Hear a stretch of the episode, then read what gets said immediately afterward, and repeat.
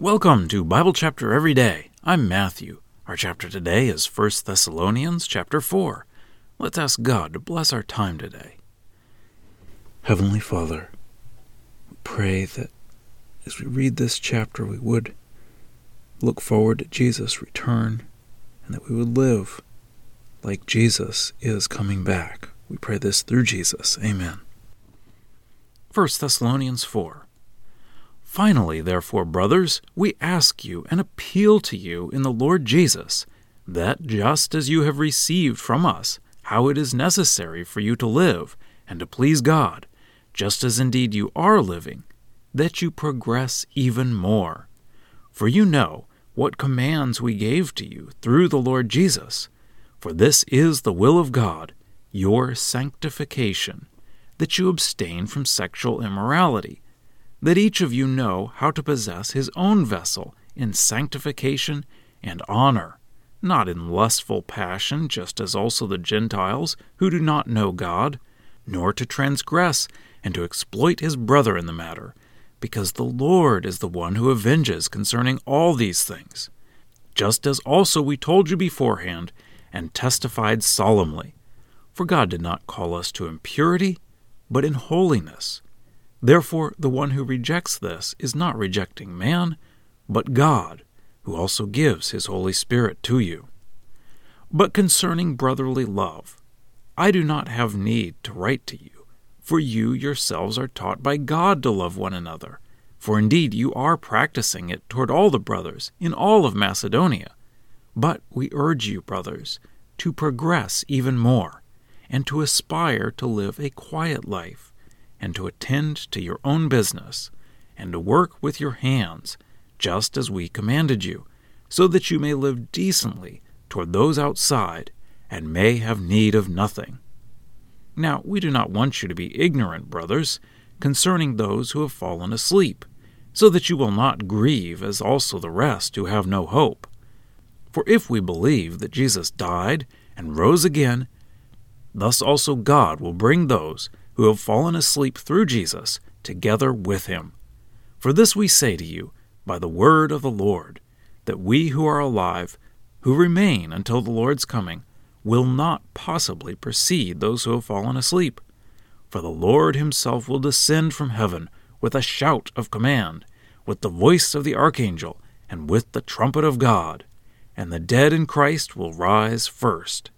Then we who are alive, who remain, will be snatched away at the same time together with them in the clouds for a meeting with the Lord in the air, and thus we will be together with the Lord always.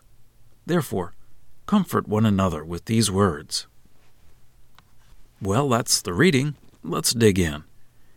In this chapter, Paul gets into some practical teaching that he knows the Thessalonians need to hear. It seems that this teaching is based on Timothy's report of how they are doing and the problems they are facing. So Paul starts out by saying that they know what to do, and he wants to encourage them to do better at it. The first issue he covers is the problem of sexual immorality. This means any type of sex outside of marriage. Verse 4 That each of you know how to possess his own vessel in sanctification and honor. I believe that Paul is using the word vessel to describe our body, so we need to keep our body set apart for God and His glory. Paul mentions transgressing against our brother. So not only do we need to avoid sexual sin in order to keep ourselves holy for God, we need to avoid sexual sins because they are sins against other people. Then, Paul moves to the subject of working to provide for our own needs. He approaches the subject in a very encouraging way. He describes it as brotherly love. It is love for our brother that will cause us not to be a burden on them. Apparently, there were some who were avoiding work and were trying to take advantage of the hospitality of others to give them a place to stay and food to eat. Verse 11. And to aspire to live a quiet life and to attend to your own business and to work with your hands, just as we commanded you. Then Paul turns to a question that the Thessalonians apparently had been asking Timothy what about the people who have died? Did they miss Jesus' return?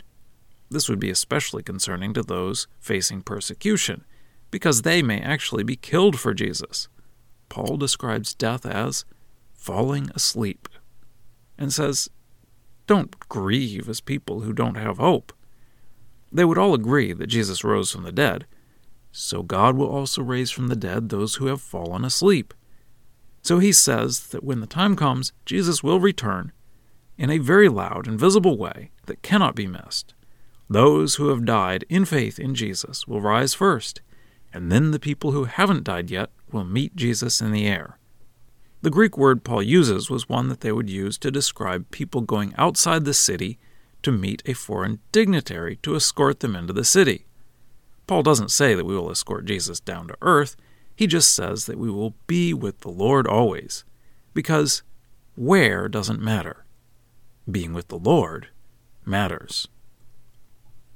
And now for a deeper dive. What do you think about the return of Jesus? Are you looking forward to it?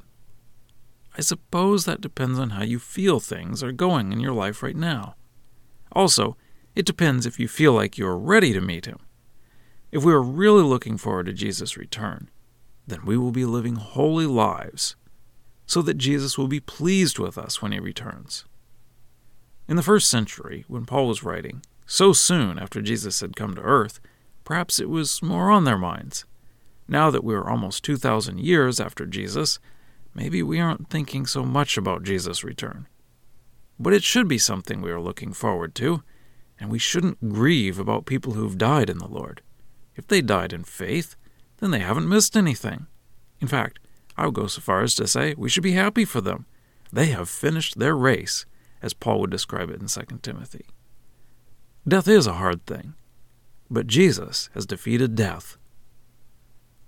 So, do you want Jesus to return today? Scripture quotations are from the Lexham English Bible, copyright 2012, Logos Bible Software. Lexham is a registered trademark of Logos Bible Software.